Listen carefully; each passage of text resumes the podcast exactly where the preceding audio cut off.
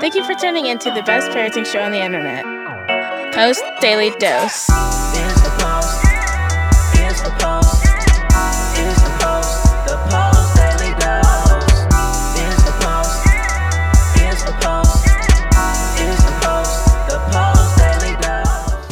Hey, good evening, family. Welcome to another episode of Post Daily Dose with me, your trusted parenting advisor, faithful guide, and server on the healing journey. What's my name? Big Papa Brian Post. I hope everyone is having a fantastic evening. I hope you've had an amazing day. Tonight's episode, we're going to talk about listening to behavior, responding to your child. So I was shooting the episode today. I was watching the show, the Super Nanny show, and there's this particular point when, well, there's actually a couple of them, but and I'm going to talk about both of them actually. Where the, the child gets stressed out, they don't show what the catalyst was to build up to the stress, and he breaks a rule. The the super nanny says, and so he's trying to run away and go outside, and the mom grabs his arm, and then that leads to this whole ordeal of getting him to do timeout. So it starts with seven minutes, and he gets up out of his chair, and so the nanny makes the mom reset the clock for another seven minutes.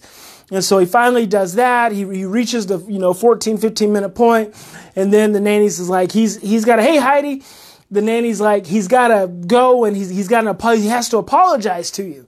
And so that's new to me. I didn't know that timeout needed to end with an apology, but eh, Jo, Jo, the super nanny says it does. So mom goes and, the kid's still stressed out, obviously. He's got his back turned to her, and she's like, Okay, your time's up, but I need you to say you're sorry for the way you behaved. And, and he says, I can't. And so mom's like, Well, I need you. And super, mom's like, I need you to. And super nanny interrupts and says, Nope, he said he can't. He's not ready. He's got to sit there in that chair until he can apologize. So mom gets up and walks off. And so, you know, maybe it's another three, four, five. It's hard to know with television because of editing. But eventually she comes back and the kid apologizes. And my mom always says, don't call, they're not kids. Kids are baby goats. They're children. The child apologizes. My mom was a Head Start teacher for 35 years, and so she's like all about the kids, the children. Golly, sorry. And I remember she told me that after I did a Head Start lecture probably 15 years ago. She said, You kept saying kids, you need to say children or child. I was like, Okay, okay. So there you have it. Anyway, um, the child finally says, I'm sorry, whispers into his mom's ear, I'm sorry, I'm sorry.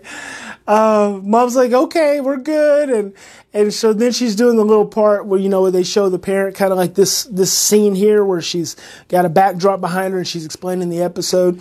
And she's saying it just, it felt so good for him to apologize. And he really needed me to set that structure and those limits. And then it shows the happy child. And I'm like, oh my gosh, are you serious? If I have been forced to sit in a chair for, you know, for 20 minutes, and and my getting out of that chair is dependent on my apologizing to you, I'm just gonna tell you I'm sorry. And then of course I'm gonna be happy because I'm out of the freaking chair. And so it's just so it's sad and it's funny at the same time how we build these stories around these situations to reinforce our beliefs. That's such crap. It's such crap. And, and, and, the problem is we believe it. We believe it because that's what we've experienced. See, our unconscious imprints from generations and generations and generations of fear-based parenting tell us this is, this is, this is right. The child should apologize for behaving the way he's behaved. And it's just strange that, you know, that, that you have it on television and now we can see it. So tomorrow when I release this episode, you're going to see it. I mean, there's a couple different times I'm just completely overwhelmed. And so the reason I have the title is this is something that I talk about listening to behavior, responding to the child. The behavior is telling you when your child is stressed. That's all it is. Behavior tells you when your child has went outside of your window of tolerance. When you listen to the behavior, basically what you're hearing is a cry. Basically what you're hearing is a signal. Basically what you're hearing is a red flag by the child that says, I have exceeded my very small, immature window of tolerance for how much stress I can handle at this moment. Therefore, I am now in dysregulation. Therefore, I am now stressed out. Therefore, I'm outside of my window of tolerance to be able to effectively manage myself in a mature and socially acceptable and familially acceptable way, which means I need you to help me get regulated again, and I need you to help me contain that stress, and I need you to help me get back in with my window of tolerance. And by doing that for me, by taking the time and actually helping me restore my window of tolerance, by taking the time and helping me regulate myself, by helping, by taking the time and helping me reduce my stress, you are now teaching my system, my young, immature system, because when you're doing all those things, you're helping me release oxytocin in the presence of stress. You're now teaching my system how to release a little bit more oxytocin, therefore be regulated a little bit more, therefore have a little wider window of tolerance for the next occasion of stress. That's responding to the child. Listening to the behavior, responding to the child. But if in your listening to the behavior, you just get stressed out and you focus on controlling the behavior or suppressing the behavior or dominating the behavior or changing the behavior, guess who you're not responding to? You're not responding to the child. You're responding to the behavior. And guess how we respond to behavior? We respond to behavior by creating more stress. We respond to behavior by creating more fear. And then guess what that leads to? A child who gets older but doesn't get better. It's an interesting dynamic, guys. It's an interesting dynamic and it's so simple. But sometimes it can be so hard to see because of stress, because of overwhelm. And then there was this other scenario. Debbie says, My two and eight year olds say, I'm sorry, mommy, and expect to do what they want again. of course they do. They're two and eight, and the eight year old is probably closer to five. And so, of course, they, they, they say it because they're learning. They're learning, they're being taught what the words mean. And so now you're still teaching them, right? It's not too late. You're just getting started. And I know you, Debbie, you've been around for a while. So the, the what you're saying is, um, they're learning. They're still learning. So you're still teaching them. And so now it's it's i understand honey that you said i'm sorry but i'm sorry has to be followed up with actions. So if you really say i'm sorry which means you're apologizing to mommy for your behavior then that means you're going to choose to do something different. And if i if i was you i would choose to do this because that's what being sorry to me really would mean. And so when children say i'm sorry and then they don't do anything different who does that remind you of we do that as adults all the time. We're all the time apologizing, but then we do the same thing. We just turn right around and do the same thing. Well, that's how children are learning. They're learning that a, an apology doesn't have to be followed up with actions, and we want to change that. And you have an opportunity to change that. We always have an opportunity to change that. Heck, sometimes it's hard enough just to apologize to our children as adults. Think about that. When, how many times did your parents apologize to you as a child? Think about that right now when you were growing up, how many times did your parents do something, do something that they could have done better, make a mistake or whatever it may have been, and then they apologize to you? I don't think it ever happened for me. And was the apology ever followed with an, a request for give, forgiveness? How many of you had how many of you had a parent who actually requested forgiveness? So you see how foreign these imprints are for most of us. Now, some of you, of course, had awesome parents, and these all things all happened, um, it, but you're probably not watching. to be honest with you. but some of you did have fantastic parents who I'm sure did almost everything right. Most of us did not because that's how we end up where we're at right now. Still trying to learn how to practice love, still trying to learn what love in action is. That's that's because we're trying to break the chains. Right now, we are breaking the generational chains. Chains, and I want you to understand how important your role is in that. You're you're you're making a, an effort. You're taking a step to do something that no one else in the generations of your of your lineage has done, and that's what you're doing now. So then there was this one other this one other. Heidi says her parents apologize all the time. Well, that's, that's fantastic.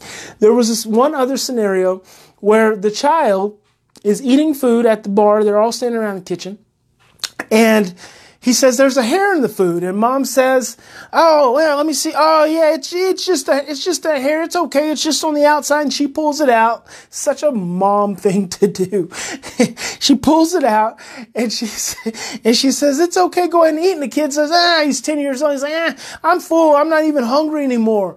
And and uh, he says, I'm, I'm done eating. I'm not hungry. And he leaves the kitchen. And dad says it's not okay for him to just leave like that because he's trying to follow this, what the super nanny would say. So dad says it's not okay for him to just leave like that. And so somewhere or another, dad jumps in. He's going to save the day. Kid's upstairs.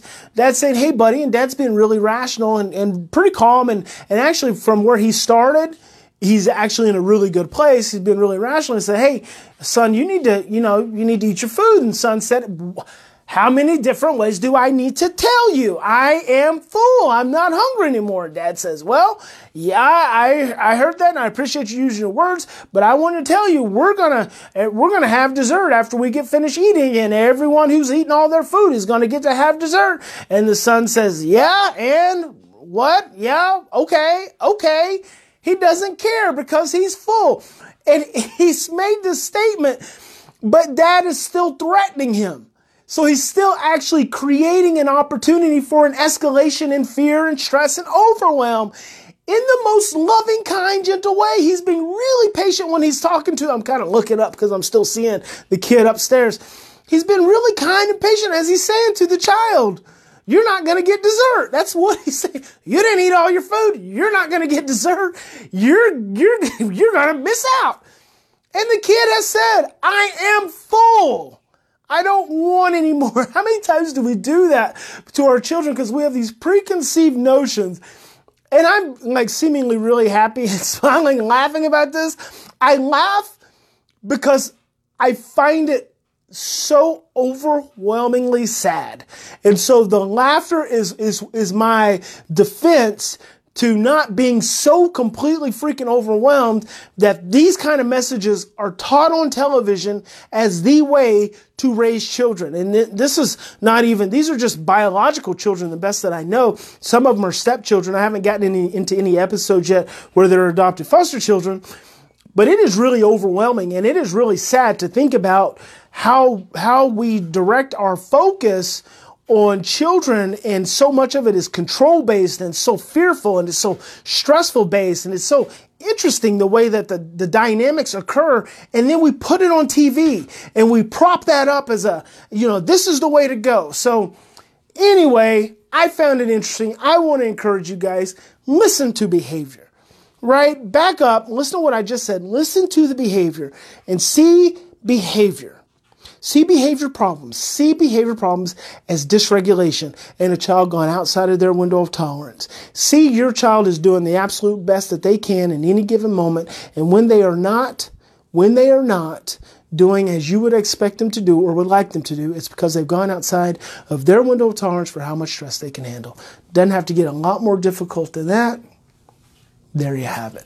In any situation, we can continue to look at our children from a fearful place. We can get stressed, we can get overwhelmed, and we can have the generations of unconscious parenting messages just drive us and direct us. And in that place, we're going to be choosing stress and fear every single time. Or we have the choice that we can take three to 10 deep breaths, we can take a step back, we can slow down, we can look at it, we can think about it and we can choose love. God bless each and every one of you. Thank you for joining me this evening. I hope tonight when you lay down, I hope that you, the, the, cells in your body, I hope they just release all the stress that goes on. I hope that you wake up in the morning restored, refreshed, reinvigorated, re, refreshed, and rewired, and ready to see tomorrow with a new lens. Big Papa loves you. Talk to you tomorrow. Live on weekdays at 6.30 Central Time on Facebook at the Post Institute. Don't forget to get your copy of Brian's best-selling book, From Fear to Love, on promotion. Just pay shipping and handling at www.feartolovebook.com. That's www.feartolovebook.com.